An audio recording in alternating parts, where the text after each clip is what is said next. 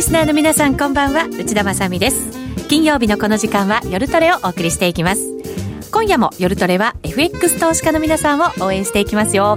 さあそれではメンバー紹介いきましょう。まずは小杉団長。はいよろしくお願いします。お願いします。ノーディー。よろしくお願いします。ゆきなちゃん。よろしくお願いします。そして今日のゲストです。現役ファンドマネージャーの石原潤さんです。こんばんは石原潤です。よろしくお願いします。よろしくお願いいたします。現在ドル円ですが109円20銭21銭あたりということで今晩イベントとしてはアメリカの GDP も発表されますがダボス会議でトランプさんがお話をされるということで、うん、そうですね。まあ無入信がね、まあ、ああいう発言してあれ前ねトランプがドル安ドル安って言っとった時に、はい、火消しに出てきた発言と一緒なんですよ。短期的にはドル安が好ましいけどとトランプを用意するためにね長期的には強いドルがいいと。何言っとんのかわからない発言なんですけど、今回はその前半部分だけだけが取られて。切り取られた切り取られて食おうとされたのがそのバーンと見出しで出たもんで。朝ぐんと伸びましたもんねでアルゴリズムの連中がまたまあ自動売買でバーッと売ってですね、ロンドンタイムからまあ崩れちゃったみたいなですね。109円台70銭80銭ぐらいまで朝伸びましたかね、一瞬、だからまああのちょっとそのポジションの偏りがねずっとまあ円安の方で偏、うん、まあ今あのユーロもかなりみんな偏ってるんですけど、はい、まあそういうものの一部まああの損切りが出たという形だと思うんですけどね。はい。この後も詳しく解説していただきたいと思います。リスナーの皆さんも番組や番組、番組ツイッターや番組ブログでご意見ご質問お寄せいただければと思います。随時取り上げていきます。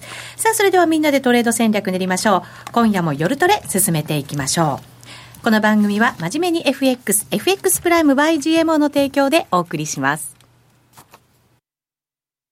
あの名実況をもう一度永久保存版実況 CD 白川二郎実況名勝負セレクションただいま好評発売中。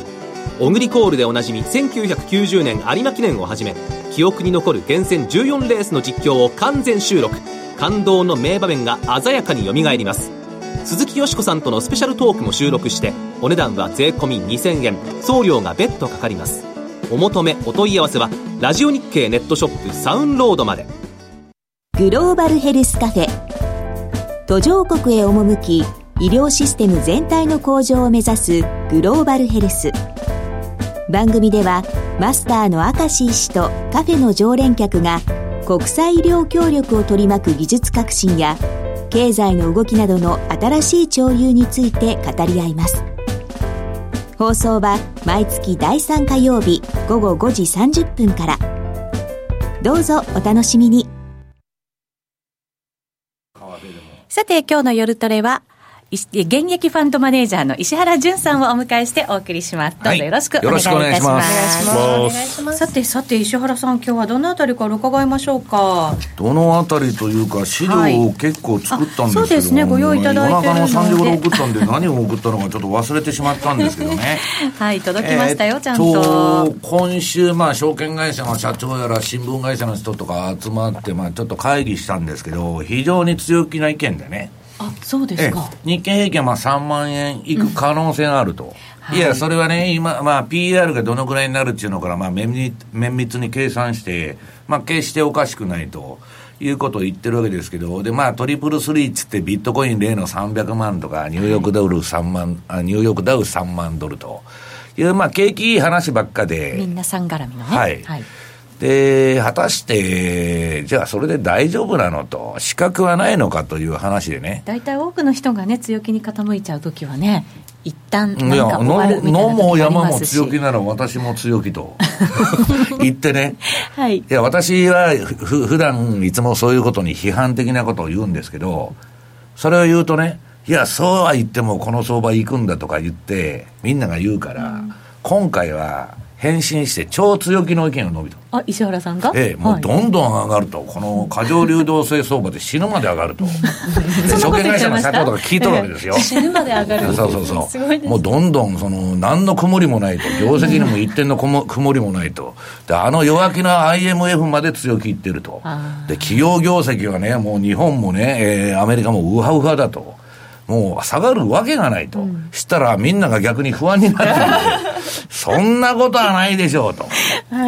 言い出してですね。えー、で、に、一つ話題になってたのは次の日銀の総裁誰になるんだと。うん、まあ今ね、週刊誌がいろんな人のところにもう取材に行ってるんですけど。そうですか。あの、今までね、戦前に一回2期連続やった人はいるんですけど、うんえっと、普通は、あんなもん、あの、役、あの、役人の人事ですから、はい、何やりたいとか、そんなのどうでもいいんですよ。順番に、大蔵省と日銀とたすきがけでやると。だから、黒田さんの次は日銀から来ると。と年功序列から言ったら中曽さんが来るんです。で、本当はし、あの、黒田さんの、その、えっと、理論を支えてたのは雨宮さんというのはいるから、彼がなってもいいんだけど、若いと。まあ、年功序列なんですよ。ね、黒田さんがまたやるっていう続投っていうのはありえないんですか？あの、ありえないという否定はできないんですけど、えー、えっと、その、どう言ったらいいのかな。この前の会見の時で、時に、次の日銀総裁はどういうどうあるべきだっていうことを事細かく言ってるわけです。おっしゃってた。はい、で、自分が続投する気なら、うん、えー、そんなこと言うわけがないと。だからやめるんだっていう見方に傾いてる。ところがね、この前、町長国の買い入れちょっと減らしただけで、一発で2円ぐらい円高になっちゃった、反応しましたね。で、やめられないんですよ。ね。もう、あの、どっぷり使ってますから、足抜けできない。片足どころか両足から首まで使ってると。で、私がね、その、まあ、あの、新聞記者だとかいろんな人の前で言ったのは、永遠に9位やればいいじゃないかと。いいんですか永久に ETF 買って永久に国債買ったらいいじゃないかってインフレにも何もならないんですか。らなんか問題ありますか？買えるものお金？えお金なんで、いくらでも買えばいいんですよ。日銀なんかすりゃいいんですから。すって回せばいいのか。ええー、すって回してんですから。そうですよね。ね。今もね。で、そう言ったら逆にみんながそれはおかしいおかしいって言い出したんですよ。そんなことやってて大丈夫かと。それいつでも私が言ってるんですけど、証券会社がシングル、シングルアッパー吹いて、私はそれ本当に大丈夫ですかって言ってるんですけど、私が強く言うとみんな不安になったらしくて、本当に大丈夫かと。でね、今でも日銀のね、あの、持ち株で各会社のヒット株主全部日銀で5割近く持ってると。いや、10割買えばいいじゃないですかと。何か問題ありますかと。いや、それはもう中国以上の社会主義になっちゃうと。いいじゃないですかと。で、だんだんみんな、この世界なんかおかしいんじゃないかなっていう 顔をしだした。もうどっぷり我々使ってますから、おかしいと思わないんだけど、実はね、経済学のいろはとか教科書的には、めちゃくちゃなことやっとるっちゅうのが、それで、あれだと。ただね、誰がなろうが、やめるわけにはいかないだろうと。QE を。うん。だから。今すぐにはってことですよね。はい。だから、行けるとこまで行くんですよ。このまま。はい。はい。で、それはね、いいつまででも上がるかもわからないし、明日すぐ終わるかもわからないし、私はそんなことはわからないけど、はい。人為的な相場であることは間違いないと。まあそうですね。支えてるわけですからね。はい。はいはい、でね、えー、っと、それでちょっとまあ今日資料持ってきたんで、まあこんなんあんまりね、もう難しい話しても最近ね、こういうあの、ビットコインとか新手の動きの時代ですから、もうね、ファンダメンタルともクソも何もないんですよ、皆さん。ね。過剰流動性相場っていうのは、上がるものは買われると。それだけの動きなんまあそういうもんなんでしょうね。うん、だから、私もね、ビットコインの恩恵を受けてないんですけど、今、あの、あのアメリカのハイテク株がむちゃくちゃに上がってまして、うん、はい。私は自分のブログに今日チャート載せてきたんですけど、こんな素晴らしいトレンド相場があるのかっていうくらいに、もうめちゃくちゃいい。もうだって去年からのすごい綺麗な右肩上がりじゃないですか。いや、それはね、えー、うん、右肩上がりはまあみんな右肩上がりになってるんですけど、えーそのまあ私はいつでも言ってる標準偏差と ADX を埋めるようなトレンドの連続。で、それは4時間足でも1時間足でも週足に至るまで、まず、こんな相場私30年やってて見たことないっちゅうほど。奇跡のような。奇跡の相場。だから逆に気をつけないといけないと思ってるんです。いいとこずくめ。もうできすぎ。できすぎなんです。内田さんと一緒ですよ。できすぎ。ゆきなちゃんがね、笑うのよ、こういうネタをね。だって今年からもう私はね、内田さんのあの鼻息に押されてまして、正月からね、今年は私についておるんです。12年に1回の、占いがすごい良かった。メリマンのね、そうそうそうそう。あの、マンアストロロジーの占いで、内田さんの年だって書いてあるの、今年は。異例のいい年だって書いてあるんですよ。恋愛も仕事も。恋愛なんですか、最初から相場じゃなくて。いやいや。いや、だから、もう当たり屋と呼ばれてね、私もあの、内田さんについていこうかなと。当たり屋ってちょっと ちょっと違うねう。か意味合いがね。いやいや、はい。いやそのぐらい運勢がいいらしいんですよ。そうなんですよね。だけど、ええ私がまあ自分のその経験で申しますとね、大損というのは大儲けの次の年にやってくるんだと。そうなんですよね。勝って兜の尾を締めようじゃないですけど、好調な時ほど気をつけないといけないと、はいいうことだと思うんです。で、えっと、この、まあ、せっかく資料持ってきたんで、はい。ユーストリームでご覧いただけますので、1ぜひご覧になってください。1ページから。これ S&P500 指数と、えー予想 PER。はい。で、これはね、うーんと、マーク・ファーバーが、あの、ヤルデニっていうファンドのね、資料を、まあ、あの、レポートで載せて、これはまあ、代理店に許可取って借りて、今、あの、出してるんですけど、はい。えっと、PER の伸びに比べて株価上がりすぎてると、あ明らかに。ね、それはいいんですよ。その過剰流動性相場っていうのは、まあ、あの、そういう現象が起こるんでいいんですけど、はい問題はね、えっと、金利が低いと、金利が下がる過程とか、金利が低いと株は上がるんです。ところがね、えっと、過去何百年って調べてもそうなんですけど、アメリカの金利低下期間って企業業績って全部上がるんです。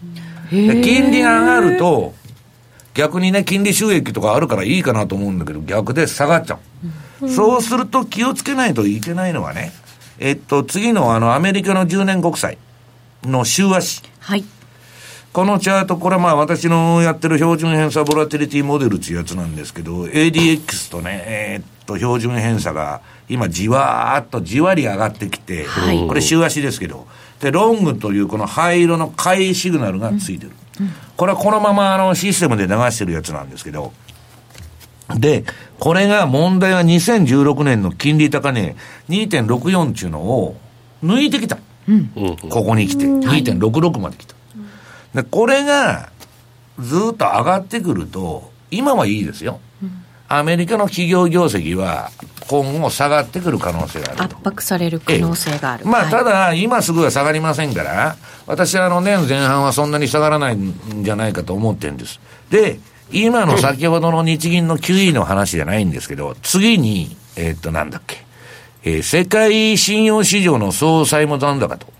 要するにね、このチャートは何が言いたいかというと、世界の GDP を、もうこの、えっと、その借金がですね、めちゃくちゃ増えすぎて、はい。GDP と釣り合ってたのが、だから、今の相場っていうのはね、皆さん、その、借金を背景に、まあ、QE だとか国債、日本の景気もそうですよ、国債、えー、バンバンバンバン借金して、はい。負債と低金利を原動力に回ってるんだと。で、この状況で金利が上がってくるっていうことは、明らかに良くないとはい。いう、まあ、地雷が埋まってるんですね。うんで、うーんと、次が、まあ、パーパッとやるけど、昔はね、安くで買えた SP500 が今、えーっと、SP500 指数を買おうと思うと、これ労働時間いくらでと、もう過去最高になってると。まあ、明らかに今バブルなんですね。で、まあ、それはいいんですけど、そうは言いながらね、こんな分析してたって、うーん、儲けることと何にも関係がないと。で、次がね、えっと、ニューヨークダウの冷やし見てほしい。なんでニューヨークの話してるかっていうと、世界の株式市場って結局はニューヨークダウ、あるいは SP500 が下がったら、新興国から日本から全部下がるんですよ。まあ、そうですよね。うんで、為替は円高になると。はい。いうことで、ちょっと株の話してるんですけど、そうするとね、昨日、去年出来すぎだっていうのは、このトランプラリーからのニューヨークダウのこの冷やし、この相場を出してるんですけど、めちゃくちゃトレンドが出まくりでね、これほとんどロングロングロングってもう買いばっかりで。出っ放しって感じですよね。株なんて最もトレンドが出ない商品なんですよ、この世で。で、できすぎだろうと。で、次に週足のチャートがあるんですけど、これのね、週足の株のボラティリティが、えっと、明らかにこれ、リーマンショック、いわゆる金融危機のボラティリティと同じレベルに上がってる。へで、ちょっとね、やりすぎとるんじゃないかなという懸念があるわけです。はい。で、問題はこっからが本番の話。私はね、あの、エリオット波動の専門家でもないんですけど、まあ、上げ5波動、下げ3波動とよく言って、で相場は、えー、頭と尻尾はくれてやれと。はい。ね。言うわけです。頭と尻尾はくれてやれっていうのは。美味しいところだけ食べる頭の上げの一波は乗るなと危ないからまだ。うん、確認してからってことですかね。そうそうで、2波で下げて、そこで初押しを変えと。うん、で、3波は1波より長いから、一番安心して乗れると。で、3で乗って、で、4の調整が入って、最後、最終5波動に行くというのが、エリオットの理論なんです。はい。そうするとね、今、この私はこのカウントしとるの波動カウントって、2009年の最初のニューヨークのボトム打ってから、今、どういうフェーズ、位相にいるのかというとね、はい、1波終わって2波の調整あって、3波終わって4 4が入って、これなんだっけ、2016年ですか。そっから5波動がずーっと始まってる。へえ。ここがでも一番大きいんでしょ？いや違いましたっけ？あの、3波が確、いや、大きいんじゃないしに、1波より長いっていうだけで、うん、で、5波動っていうのはね、なんで尻尾くれてやれっていうと、言うかというと、この4が入って、うん、ニューヨークダウが1日、たった1日10ドル上がっただけで、ドーンと暴落しちゃったと。それでもう10ドルの上げが5波動なんです。あ、なるほど。それをフェールっつって、その波動が故障したと。短縮したと。で、えー、っと、その逆でエクステンションつって、このね、内田さん、今、5ハードになってから2年ぐらい経ってるけど、はい、あと2年ぐらい棒上げしてもおかしくない。うん、いくらでもエクステンションするっていうのが、5波の特徴なんです。へそうすると下手に売ってると担がれちゃう。そうですね。もうどんだけでもやられる。うん、売ると。で、今、まあ、売るようなサインが出てないで、まあ、それはあれなんですけどね。と、5波というのは、極めて不確かな波動なんです。うん、確かにツイッターも5波は当てにならんっていうなって。で、えっと、それでね、震災権の、あのー、震災権温度、ガンドラックっていうのは、今の収益を犠牲にしても、俺はもうリスク取らんと。金利が上がってきたら安全資産でね、うん、あの人は危ないもんばっか買ってるんですよ。ジャンク債だとか、新興国債だとか。それが超慎重になって、もう収益いらんと。で、私は安全資産でやると。で、これね、最後まで、うん内田さんはね、多分ね、この相場、私だけは運がいいから、逃げられると思ってる。普通は人間誰でもそう思うんですよ。ずずね、あいつは損するけど、俺は助かる。はい。人間の心理なそうですね。自分だけは大丈夫って。でね、これは極端な例なんですけど、今日の一番トピック。1986年から87年のニューヨークダウの冷やしが出た。はい。はい。このチャートは何かというと、ブラックマンデー。暗黒の月曜日の下げ。はい、でね、これまあチャートの尺がもうあんまりもう小さくなりすぎるんで、3波からチャートは始まってるの、うんはい、赤の3があって4で押して、はい、で、最後4の中の1、2、3、4、5とやって、うん、5波の大天井を打ったと。うん、したらね、今の相場皆さん9年間押し目買いさえしてたらアメリカの株全部儲かっとるんですよ。で、この5波の天井打った5ってあるでしょう。はい。で、次 ABC と、下げ3波。下げて上げて下げると。はい、で、A のとこで押し目買いするに決まってるじゃないですか、今まででも。うん。で、B で戻すんですよ。はい。やっぱ、俺の思った通りだと、ここで増し玉だと、またいけるぞと。たら、この C ね。すごい。これ奈落の底ですよ、うん、これ流動性パニック、これはジョージ・ソロスが売ったからぶん投げたからこうなったんですけど、はい、現象的には。背景にあったのは株が割高だったと、で需給的にはジョージ・ソロスのバカでかい曲が出てみんなビビってビットが引っ込んじゃった。でそれがあれよあれよ中盤に、はい、その流動性パニックになっちゃった投げ売りになだから最後まで付き合わないとしがみつかないというのが5波動のなるほどね。あのしのぎ方なんですよ。そうですね。でわたそれがね、証券会社もみんな言っとるんですよ。このこの今週の会合で言ったんです。この、ね、相場売りられますかとあんた天井で。この5のとこで売れるかと。売れるわけがないだろうってみんな言ってるそれまで全部成功体験しかないんですよ、この9年間。だから相場というのはいつもストップロスを置かないとダメだと。ね。で、ポジションサイズを守らないとダメだ。サイズの合わないことをやっちゃうと、バブルがわーっとやって気持ちが高揚してポジションを増やすんですよ。うん、そうすると痛い目に遭うと。まあ、規律がね、大事だという話でございますけど。ね、皆さんこれ降りられますか？黙っちゃいますね、みんな。降りられないと。先週降りたんですよ。そうそう。あのうちあのほらあの年金のやつあるじゃないですか。あれなんて言うんでしたっけ？あ確定年金。あそうそうそうそうそう。あれを米国株入れてて、うん、手締まりしました。あそうなんですか。へえそれを去去年から石原さんずっとおっしゃってたんであやらないといけないなと思いながら忘れてて思い出して、ね、皆さんまだ上がる可能性がありますね もう、パニック、もう、完全に、花見に完全に振い落としたという、流動性パニック。そう、本当に。今の話聞いてすごく嬉しかったです。俺合ってんな、みたいな。ちょうどいいところで逃げたんで。ちょうどいいとこだだから、まだね、1年も2年も上げるかもわからないし、明日突然終わってもおかしくないっていうのが、5波動の特徴。ただね、こういうことを言うと、エリオットっていうのは人によってカウントが違うんで、うん、まだ3波だとか、いう人も出てくる、うん、まだ1波だとか。見方によってはね、はい、本当全それはもう、私の独断と偏見でこれは持ってきたんですけど、ただ、エリオット、あの、ウェーブのカウントしてる人何人か聞いて、はい、もう全員が違うカウントの仕方は。全員が違うんだけど、じゃあ結論は簡単に言うと何なんだということで、月足で簡単なの持ってきたんですけど、まあ最終派どうだろうと。いや、それはなぜかというと9年も経ってるから。時間うん、時間だって始まりが9年前ですよ。な今一派なわけないじゃないですか。そうですよね。一派でないことこれ一派だったら何十万になるんだと。いう話で、ただね、エリオット波動で金儲けた人って、ポール・チューダーしかいないポール・チューダー・ジョーンズチューダーファンド、うん、彼はこのブラックマンデーでむちゃくちゃ儲けた。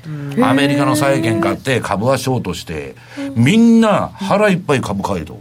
もうカンカンの強気だった時代に、えっと、彼の友人のね、そのエリオット・ウェブ・インターナショナルのそのロバート・プレクターっていうのと、チューダーと友達で、はい、で、本気で全力で打って儲けたっていうのがあるんですけどね。うんはい、私はね、こういう波動で、うん、ポジションを取ることは、ま、全くないんです。ただし、対局観としてなんとなく、ちょっと気をつけたいな参考に。うん。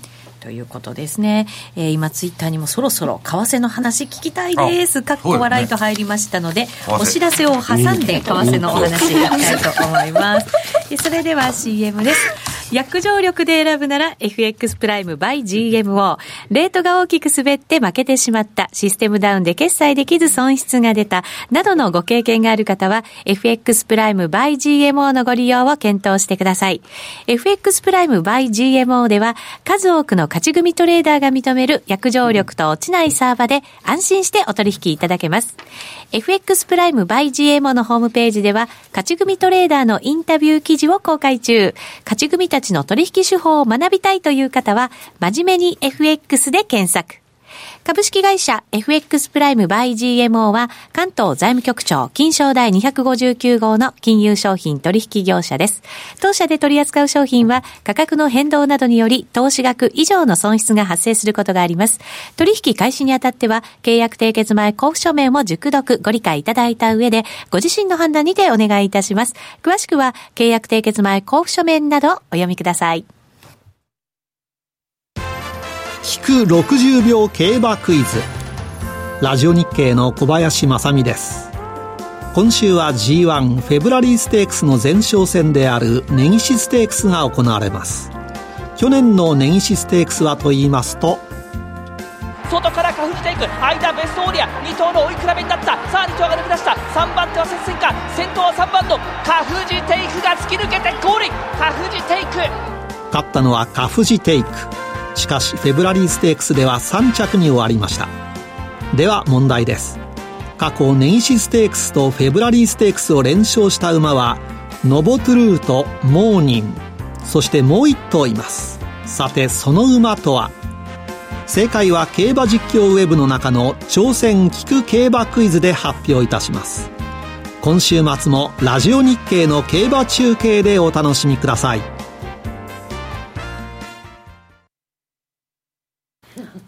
で、ここからは後半戦いきたいと思います。はい、えー、ツイッターにモモンガさんが右端の人は人数と入れてくれて、人数に見えるもんね。ちょっとね、みんなでバカ笑いを今しちゃいましたけど、まあ、それもまたこの T シャツを着てるから目立つんじゃないかなと思ったりするんですね。爆撃でプライム T シャツ。爆バラと。爆バラですか？私右端って書いてあるから。腹にその駅地の腹が。れ 言うとまた笑いが止まらなくなっちゃうじゃないですか。為替の話ができなくなっちゃうんですよ。大事なとこここからなんですよ。しかもですね、この T シャツは、えー、番組からプレゼントさせていただいと。さんが自腹でプレゼント。みたいですよ。自腹自腹です。ね、10名様にどんどんプレゼントいたしますので、番組ホームページからぜひぜひご応募いただきたいと思います。先ほど錬金クラブさんも応募しましたという、うん、ね、コメントくださいました。はい、よろしくお願いします。これ着て歩いていただけこれ全部 L サイズなんですか？全部 L サイズ。はい。大丈夫です。何が大丈夫なのかよくわかりませんが。それだけまだ来てないから。そう。これからちょっと試しにそーっと袖を通してみないと。ね。超人ハルクみたいにこう。ね、内田さんのキャラって一体。ねどういうキャラなんですか？でもね、確かに肌色の服着てると筋肉マンとかなんか前に言われたことがあって、ちょっと。いや最近。冗談でだよ冗談でね。ゴルフの素振りしすぎて 肩幅がちょっと出てきたと、うん、本当ですか？立派だって。全然内田さんが参加してない他の飲み会で誰かが言ってた。誰が言ってたか忘れましたけど。いないっていうの困りますよねゴルフのスイングのしすぎじゃねえかと。肩幅がねだんだん逆三角形になってきてますけどね。さて為替の話いきたいと思います、はい、えっ、と現在ドル円が109円31銭32銭あたり、そしてユーロドルが、えっ、と、ね、うん。1.243738ぐらいですね、昨日の夜は1.25台も載せてましたからね。うん、いやあのー、私んとこにですね、儲かった儲かったっていうメールばっか来るもんですから、ね、今日はね、はい、ユーロが圧倒的に多い。あ、そうですか、トレンドやっぱりね、出てるとやりやすいですよね。まあ、短期トレードでね、みんなやってるんですけども、えー、早速そのユーロのじゃあ話から、ちょっと順番変わるけど、はい、ユーロからいきましょう、えっと、何ページだ、これ、14ページ。14ページです。はい。冷やしですね。はい。あのね、えっとね、これ、あのー、私の周りでね、私もまあ、あの、タートルズでないんですけど、一応まあ30年やってますんで、うん、はい。まあ、10人ぐらいの周りにいる人とか、まあ、学生からおばはんまで集めて、まあ、ほとんど投資の知識をない人を集めた。あ、そうなんですか。はい。下手に知ってる人はダメなんです。で、邪念がね。素直そうなやつを集めたんですけど、まあ、言うこと聞きません。どいつもこいつもこの通りやれと言っても言うこと聞かない。素直そうだったとは言ってないって感じですけど。ね、素直そうっていうのは仮面ですから、まあまあ、それはいいんですけどね。はい、そうするとね、皆さん何をやらしているかというと、はい、これ、ユーロドルの冷やし。うん、で、これはまあ、ちょっと長めに持ってきてるんですけど、これはね、えー、っと、下標準偏差と ADX が出てて、で、上が、ボリンジャーバンドの21の1シグマが出てるだけのチャート。日足でも1時間しても4時間しても、全部そのチャートが出てると。はいでね、この赤になってる時は買いなんです。うんで、木、えっと、下の帯みたいなやつですよね。下の帯もそうだし、はい、チャートも普通は緑のが赤に変身するロウソク足がね。はい、ロウソク足。はい。で、これで冷やしに乗るんじゃないんです。冷やしで赤だから、冷やし買って乗ってもいいんですよ。だってこれ綺麗なトレンド出てますよトレンド出てるから乗ってもいいんだけど、はい、素人だから冷やしは危ないと。で、学生とかおばはんっていうのは暇を持ってますから、はい、十分投資する時間あるわけです。はい。それもスマホ見てたらわかる。うん、そうするとね、この冷やしでトレンドが出ると、次に4時間足。うん、ユーロドルの。これまた綺麗にトレンド出てますね。これ、冷やしよりよっぽど綺麗なの。これ赤になったら早いんです。で、売りの黄色も出てんですよ、これ。んだけど、冷やしで赤の買いトレンドが出てるときは、それで4時間とか1時間のトレードを指すんですけど、はい。買いトレンドにしか乗るなと。うん。黄色は全部無視無視する。。それは長いトレンドが、ええ、より上位のトレンドが買いトレンドになってるときは、はい。4時間、1時間足でも、買いだけで。乗れと。きその、あのーその、売りも乗っていいんだけど、乗るなと。で、それをね、愚鈍に繰り返して、でね、まあ、この3年ぐらい、その、そういうことをやらしてて、そうするとね、えートレーニング期間がまあ1年ぐらいかかる。最初は何かっていうのがわかんないよ、それでも。で、1年ぐらいすると、慣れてきて、その銘柄の選択もできるようになって、とにかく冷やし見てトレンドが出てるかどうかということですから、出てったら、まあそれに乗っていったらいいと。より下の足でね。はい。それでね、まあ、その、10人以上いるんですけど、えー全員が去年も私より全部上のパフォーマンスが上げまして、すごい。もう一番ね、少ないやつでもまあ、3、40%回ってて、上はもう300%超えとるみたいな。いや、それはね、皆さん、そんなもん私が運用でやってたら、もう、翌年解約ですわ。どんな危ない運用してんだと。300%とか、ビットコイン買ってんのかと。いう話になって。良すぎちゃってね。うん、ところがね、あのー短い足でやって、そのストップも入れると、そんなリスクは負ってないの、そのシャープレシオって言うんですけど、だから、あのー急がばもあれなんですけど、私なんかね、システムトレードで1ヶ月持ってて、ドル円でやっと2円抜けたとか、毎日20銭とか30銭抜いてる人の方が浮いちゃうんですよ。コツコツ積み上げてね。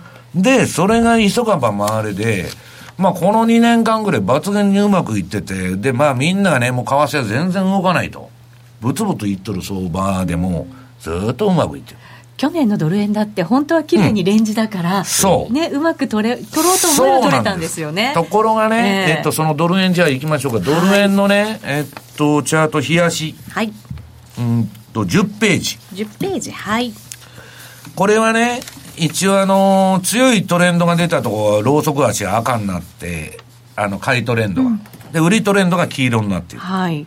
で、まあ、その下に帯も出てるんですけど、その、で、これはね、えーこの真ん中にある標準偏差の青いラインと、えー ADX の赤いラインが一緒に上がっとるとき、低い位置から。これがトレンド相場なんだと。はい。でボリンジャーバンド飛び出したら買うんだと、1シグマを。あるいは売るんだと。で、これ、全然悪い相場じゃないんですよ。まあそうですよね。で、これでもう儲かるの。ところがね、世間的に見たら、この相場は動いてないと。一年中たった10円しか動かんかったんだと。何にも収益機機会がなかったというふうになっちゃうんです。はい。でましてやビットコインみたいにね、横向いてる間に50万上がってるとか下がってるとか言うと、そっちのがそのスリルとサスペンスがあるじゃないですか。うん、比べちゃうとね。うん。で、そんなこと言ったらね、えっと、その、もうその動くものがむちゃくちゃいいのかっていうふうになってくるわけです。飛びつきたくなりますしね。で私は全く逆の発想で、ボラティリティレベルの高い商品は、買いシグナルが出ても、売りシグナルが出ても、全くシグナルを無視すると。そういうシステムになってるんです。だってむちゃくちゃリスクあるから、そのボラティリティが高いと。だからね、いい相場は何なのかというのは、流動性があって、で、こうやってトレンドが循環的に出てくれるのがいいんだと。今のさっきのユーロドルのチャートを。で、えっと、ドル円のこの4時間足。今ね、これブログにも載せたんですけど、ちょうどあの、冷やしでずっと売りトレンドが出てて、で、次、こう、また売りトレンドがちょうど出たあたりで、まあ、の載せたか、その後だったかは、あ、そその出たあたりで載せたんだな。えっと、これ今黄色くなってザーッと来とるでしょ？はい。こういうとこだけ取って、で、もう素早く降りていくみたいな。まあ大体に20銭、30銭。で、今日の相場ではね、ユーロドルなんかだったら1時間足でも50銭ぐらい抜けるんですか？あの、50ピップスか？そうですよね。簡単に抜ける。ね。うん。だから、なんかね、えっと、私も素人さんたちに全敗しとるわけですから、もうそろそろ内田さんに今年からやってもらおうかなと。いうですね、はい、いや今年運がいいっちゅうかな。まあそうね、運だけじゃダメなんですけどね、トレードね。だからここにね、はい、うん私は今年の宣伝、まあ去年もそうだったんですけど、今言ったようにね、じゃあ、あの、先ほどは月足で、えっと、なんだっけ、えー、ニューヨークダウの月足で見たんだけど、はい、あ、これ今日持ってこなかったんだな。あの、もう、ユーロドルの冷やしのカウントも載せてるんです。あのーうん、いろんなレポート書いたりして。はい、それはね、冷やしで言うと、えー、っと、今、5波動の中の3、5の3つって、最終波動1上げて2上げて、うん、で、3の途上にあって、で、次どっかで4が来て5に行って最終と。ただし、5波動っていうのは短縮もするし、延長もするから、当てにならないからあれなんだけど、ただ強気の位相にはあるんだろうということなんですよね。はい、だから、えっと、ちょっとね、あのー、これはまあ、だから私がそのやってるその標準偏差ボラティリティモデルってやつなんで、あれなんですけど、まあ、いつできるかわかりませんけど、その取引ツールじゃなくて、はい、チャート見るツールをね、今ある会社が作ってるんです。あ、そうなんですね。で、スマホで、ええ、まあ、これが見られるようにしようと。はい。いうのをね、えー、っと、去年からずっとやってるんですけど、開発が超遅れてましてですね。やっぱり時間かかりますね、そういうのね。いう話なんですけど、まあ、スマホで見られた、あの、発注とかできないんですよ、それは。どっかの証券会社に発注するとか、FX 会社から発注するっていうのはできないんだけど、まあ、将来的には株から何から全部カバーしてやるみたいな壮大な構想持っとるらしいんですけどね、それが進んでるわけですよね。ええ、まあ、だから、あのー、と、まあ、何が言いたいかというと、短い足でトレンドが出た時だけ、相場に乗っていくと。はい、これがね、あれなんですね、ほいでね、その、みんな上手くなるのをやると、うんきっちりルールも守りながらね。いやルールはほとんど守らない人の方が多いんです そうなんですか？はい。それがいつか痛い目に遭うぞと私は言ってるんですけどストップを必ず置けっちゅうんですよ、はい、だけど置かない持ってたら助かっちゃうからまあそうなんですよね、戻ることもね、あります。でもその、それの分だけ、時間的なロスはしてるんですよね。いや、それ資金効率が死ぬから、えー、あのー、やらない方がいいっつうんですけど、そうは言いながらね、本当に痛い目に遭うのは2年に1回ぐらいなんですよ。チャイナショックとか何ショックとか。レンジ相場の時は、それでいいですけど、ね、確かに、去年のいや、だからそのレンジ抜けたらトレンドになるわけでしょ、今度は上も下も。そうですね。去年のドル円なんかはずっと持っててもなんか毎日レートが変わらないみたいな感覚に陥った時もありましたけどね、まあ、いつ見ても同じ値段だと。そうなんですよね、うん、だけどね、はい、あの本当にねえっと今ねさっき小杉さんが聞かれてたんですけど今我々の業界なんていうのはまあ、ファンドの8割から9割、もう7割って小杉さんに言ってたけど、実際の話ね、まあ90%がアルゴリズムなんですよ。えー、そんなに多いんですか、うん、今で、私ももう苦労して苦労して、ここ、去年、だいぶ、プログラムに、まあ、自動売買に変えて、その代わり運用成績下がってるんですよ。間違ったシグナルも全部拾ってくれますから、私が目の前で見てたらこ、こんなとこ買うかよみたいなことで平気で買いに行くわけ。で、まあ、それはストップ入れて、うんぬんでいいんですけどね。まあ、えー、進化してるというか、まあなんというか、みんな、コンピューターがよ。で、今ね、人工知能、人工知能って言ってますけど、もう、量子コンピューターが出てきてるんですよ。はい、でもうね、爆発的に世界が変わっていくかもわかんない。投資も変わっていく。うん、ただね、相場はね、えっと、囲碁とか将棋みたいに、AI が必ず勝つということにはならないと思うんです、私は。それはなんでですか？科学的要因が多すぎるんです。経済の状況とか？えー、明日、じゃだってコンピューターがね、じゃあ、東日本大震災みたいなのが起こるとかね、どこからミサイル飛んでくるとか、そんな予測できないでしょ？だから、まあ、十分ね、その、そういうとこにもう立ち向かっても、無理なんです、個人は。はい。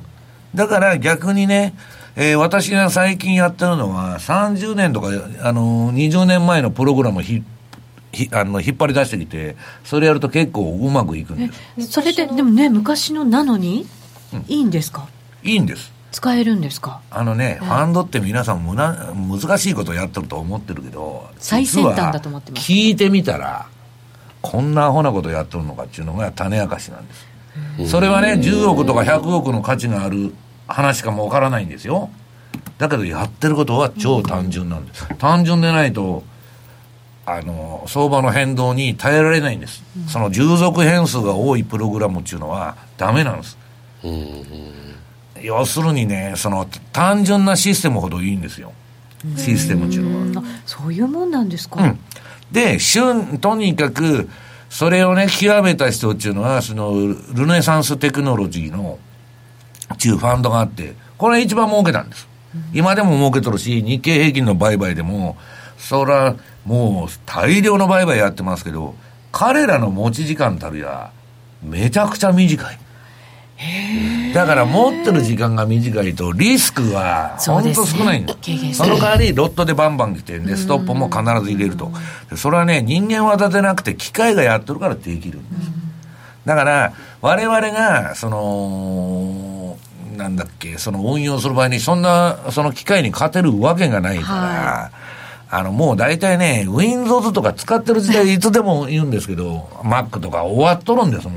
専用のマシンがいるわけです。あの、ビットコインのマイニングするのに専用マシンで、あの、青みたいな GPU 積んでね、あの、もう扇風機で冷やさないと、あの、パンクしちゃうみたいな、そんなもんはいらないんですけど、まあ、あの専用ソフトでみんな売買してるというのが現状ですよね、そういうところと私たちはこう戦うわけじゃないですか。だからだから、同じ土俵に上がったらダメなんですよ、うん、だから人と違うことを考えてであのー、そんなにね難しいことだからやっとるわけじゃないんですって、うん、その人たちはね、うん、ところがてそのどう言ったらいいんですかそのまあリスク管理が徹底しているんですでやっとるアルゴリズム自体はそんなに難しいことない。そうか。大きく負けないのがいいんですよね。だからね、うん、だからこの前あのわあのラジオ日経の記者の和島さんが言ってたじゃないですか。量子コンピューター富士通がどっか作って、まあ、どっかの某銀行とかに入れてね、負けないシステムができたと。んなわけないでしょうと。で、それ、負けないけど勝てないんじゃないですかと。売買しなかったら、私でも作れますよ。一回も売買しなかったら負けないじゃないですか。まあ、そりゃそうです。勝てもしないですけどね。いや、だからそういうことじゃないなと。極めてリスクを取らないと。だからまあ、あの、投資っていうのはね、やり方いろいろあって、その機械にやるのがいいのか、フィーリングでやるのがいいのは、何でもいいんですけど、我々、私が言ってるのは、まあ結局何をやってもいいんだけど、ストップロスだけはしっかり置きなさいと。あとは何をしてもよろしい。はい、ストップロス。ストップロスを入れなかった時代が懐かしいぐらい。すごいノー。ディー成長がすごいじゃないですか、なんか今お父さんとお母さんね最初にこうあの夜トレに来た時はストップロスをずらしちゃうっていう相談で来てたんで。なんか一回切られても切られたことによって資金が守られて次にエントリーできるっていうのも本当この夜トレに出てる間に学んだんでさすがにもう。ところがね、はい、ストップロスっていうのは何かっつったらあらかじめ計算された損なんですよでこの前セミナー行って、いや、ストップロス入れたら証拠金が半分になりましてと、うん、いや、それストップロスと言いませんと。いや、そう、そうですよ、ね、逆にどうやったら半分だったかちょっと。いやいや、それ飛んだってことじゃないですか。そうですね。いう話なんですよ。はい、だから、あらかじめ、その自分が、その、相場にこついていくコストとして、こんだけ損してもいいんだっていうのがトータルのストップ額。要するに例えば100万持ってて20万やられてもいいと。と、20万しかやられたらダメなんだから、1回あたりのポジションいくらにして、このぐらいのとこで切ろうというのが、初めて計算して出てくる逆算していくんですよね、本当はね。そう。だから、まあ相場というのがね、はい、損のコントロールしか皆さんできないんですよ。利益のコントロールなんか誰もできない。もう、いくら相場次第だし。期待しか持てない、えだから、今年は内田さんがなんかもう絶好調、12年で一番いい年と占いで。ね、いいですよね。トレードも頑張ってますよ、今年は。いやだから悪いのが何もないんでしょ？らしい。占いはですよ。占いはなんかあくまでもね。いやなんか現実もそうらしいですよ。まあね。絶好調。トレードはやっぱり私もちょっと石原さんにこう言われて、短めにやっぱりしてるんですよ。今年はああの日をまたぐことがないです。ポジション。そうです。ちゃんと手締まって寝てっていう。いやだからそれやってる限りははい。大怪我しないんですよ、そうなんです。だから昨日なんかすごい早く寝ちゃったので、ECB のあの動きとか。も全然だからポジション持ってないんですけど巻き込まれもしなかったし、今日の朝のポジションももうそうその時は実は早起きしても起きてたので。だから運がいいんですよ。そうなんですよね。と内田さんにあやかってね。ね。プライムさんに内田さんの売買をリアルタイムで公開してもらうそうですね。うん、それでみんな真似してやれと。それね内田シグナルね。それやるとね緊張して今度ねやられる。もっと頑張っちゃおうと思うからそう変なプレッシャーかかってやられるんですよね。そうなんですよね。だから平常心でね、やらないとダメだってことですよ本当ね。そうですね。石原さんも去年も結構短めの足でっていうふうにおっしゃってたじゃないですか、今年もやっぱり短めの足で行くっていうのがいい感じなんですかね。まあそのずーっと言ってるのは取引時間のそはい。のタイムフレームの短縮化、それがえっとそれでストップを徹底しておいてやっていくっていうのが、このねあわ危うい相場から身を、ま、守りながら、まあ、収益も取ろうとんで、アメリカの株はね、私は長期ポジション、去年の6月から8月に全部降りちゃったんですけど、はい今ね、そいつらのファンドなんてもう遊んでますよ、何もしないで。で、昨日電話かけたら、今、ローマにいるんだと。ローマに？うん何しに行ってるいや、もう遊んどんですよ。で、アルゴリズムのあれだけ回しても80%ぐらいキャッシュポジションでしたね。そうですか、うん。うん。これだけマーケット動いてても、ええ、もうななニューヨーク動画何万ドル上がろうが、えもう降りたんだと。えへえそういうのってやっぱりプロの世界ってそれでも乗りたくならないんですか？こういや、普通はクビになりますよ。乗ったらってことですか、うん、だけど、そいつは自分でファンド主催してかなりの規模でやってますから、そのガンドラックと一緒でですね、こう収益を別にその無理して取る必要ないと。なるほど。その代わりトレーディングベースではついていくんだと。で、今ドーンと金持ってるからね、そのまあ、えー今年になるのか来年になるのか再来年か知らないけど、ドーンと落ちた時には、そいつはいつでもそうですけど、ドーンとこの前のリーマンの時も、ドーンと買ったんですよ。それを去年に売ったと。なるほどだからね、相場の、その、頭と尻尾をくれてやれっていうのはね、危ないとこは入らないということなんですよ。だから、ただ、さっき降りられますかって聞いてるでしょ。そんなさ、相場の天井で売れる人なんかいないんですから、はい天井売ってもう下がっとんのに押し目買いだって言って全員が入るんですよ。そうなんですよねええ入りたくなりますよねだから、たとえ今を犠牲にしてもね、その、要するに危ないとこは入らないと。で、私はね、今こそ FX は結構まあ今年、ちょっと円高になるリスクがあるんですけどね。はい円高になるリスク、うんそれはどのあたりをそうお考えなんですか？いやー、その、その、アメリカのね、通商がやっぱり、トランプだってあの、勝たなきゃいけないじゃないですか。中間選挙うん、でねでね、今まあ、その、なんだっけ、TPP のにも復帰するとかまた言ったんですけど、はい。あの人のことだから、そんなもん、ポロンと変わっちゃうんですよ。今日10時からでしたっけ、ええ夜の日本時間のまたね、ありまで、すからそれはね、その、基本的には、じゃあトランプ、ドル高かドル安かって言ったら、ドル安ですよ。で、仮にね、円安になっちゃったら、すぐ機嫌が悪くなって怒鳴りまくるわけでしょう。はい、何を言い出すかわからないしそんな人が大統領やっとる時代にね、そんなにドル高にならないと思うんですよ。で、今ね、これだけアメリカの金利上がってきてるのに、なんでドル円上がらないんだと。はいや、それは日本とかドイツの金利の方が変化率がでかいからなんですよ。で、もう3年目ですから、アメリカはテーパリング云々で、あの、出口に向かって飽きられてる。まあそうですね、次はユーロ、次はもしかして日本みたいなね。ええで、ドルだ、ドル高に去年もっとならなきゃおかしかったのになってないわけですよ。で、何が上がったかってユーロが上がった。はい、そうでした。で、円は動かなかった。はい。順番からしたら、ユーロはもうかなり買われてますから、次円が買われてもおかしくないんです。だから今年はまあ、あの、どういう相場になるか分かりませんけどね。まあ、前半はまあ、ゴルディロックスのちょっと続きっぽいのかなと。はい。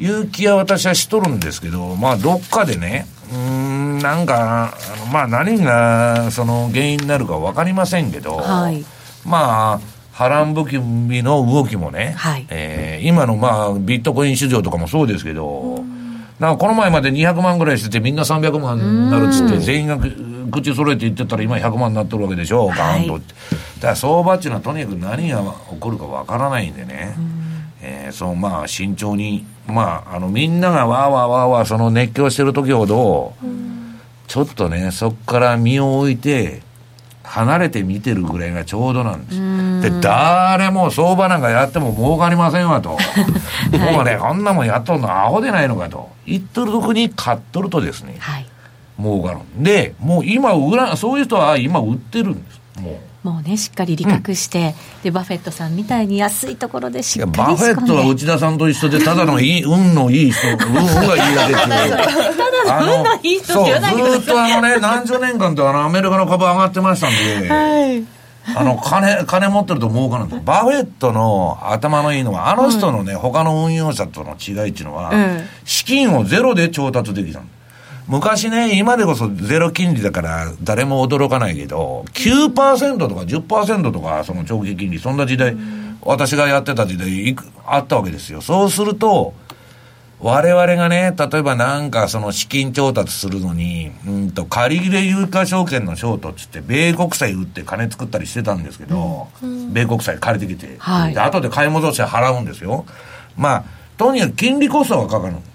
バフェットは保険屋でゼロで金集めてきて、で、ただのコストで株やってた。はい。それを今、企業経営でやってるのがアマゾンドットコムですよ。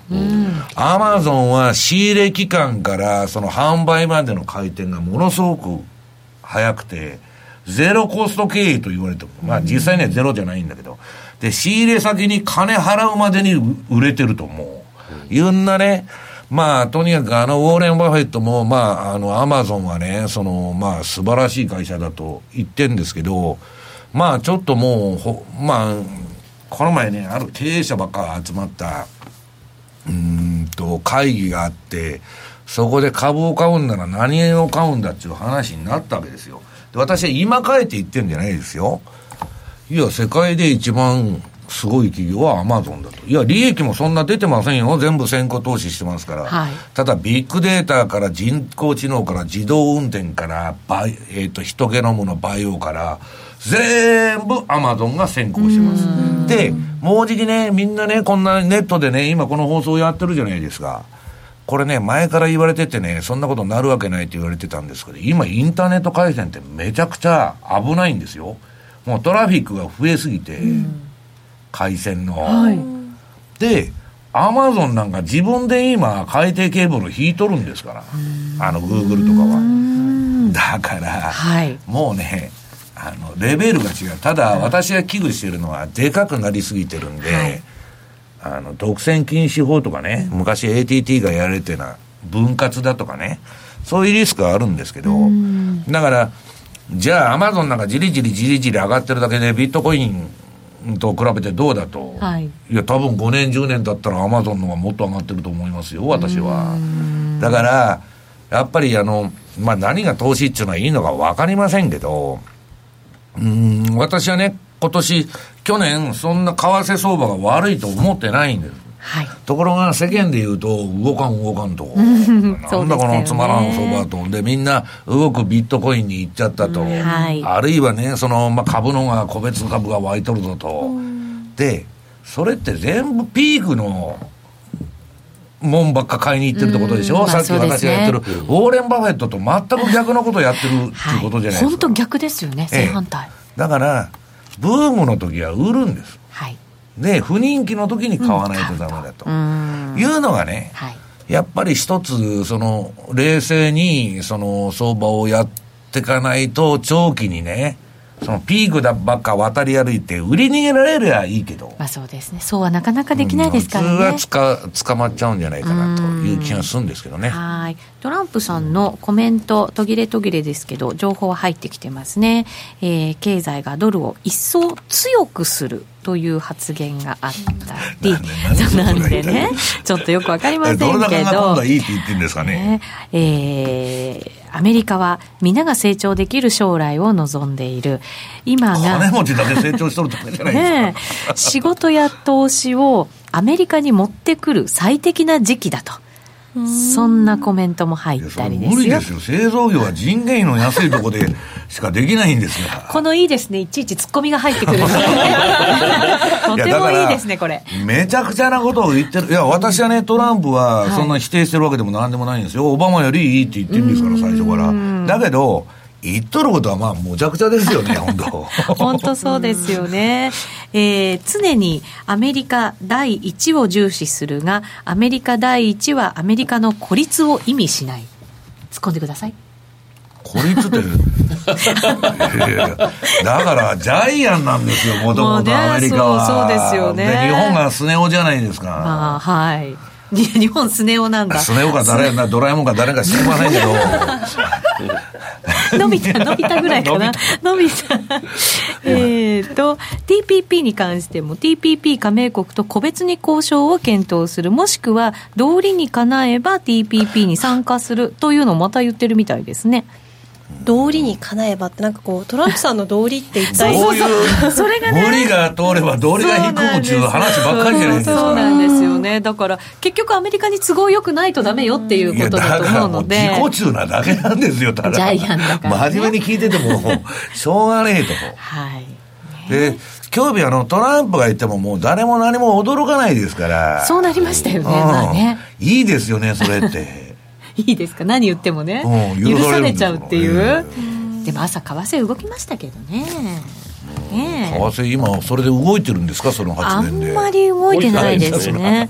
109円の3233ぐらいですからあまり動いてない。あまり動いてないですね。ユーロドルに関してもあまり動いてない。内田さん、今年ニュージーランドで儲けるっつって豪語してましたけど、どうなんですか、ニュージーランドは。今年は、私はドル円とユーロドルで勝負をしています、ここまで。あ、はい、あ、まあ、それは、あの、ドル安相場だからね。そうですね。だから分かりやすいので、だからもう分かりやすいところで、あそりゃそうです、ね、はい、そうすることにしています。はい、そうなんです。こういう相場ってやっぱクロス円とかやっちゃダメですよね。いや、そんなことなくて、去年までクロス円ばっかりやってたの、またドルストレート全然やらない。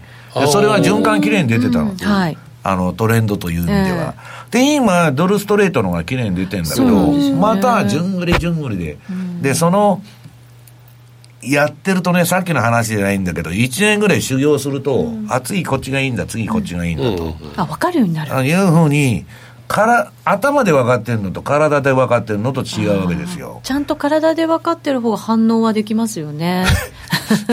何で何違う？何違うの？いやいやいや。いやいやまああのー、いやいや。やらしい言い方ですかね。違いますね。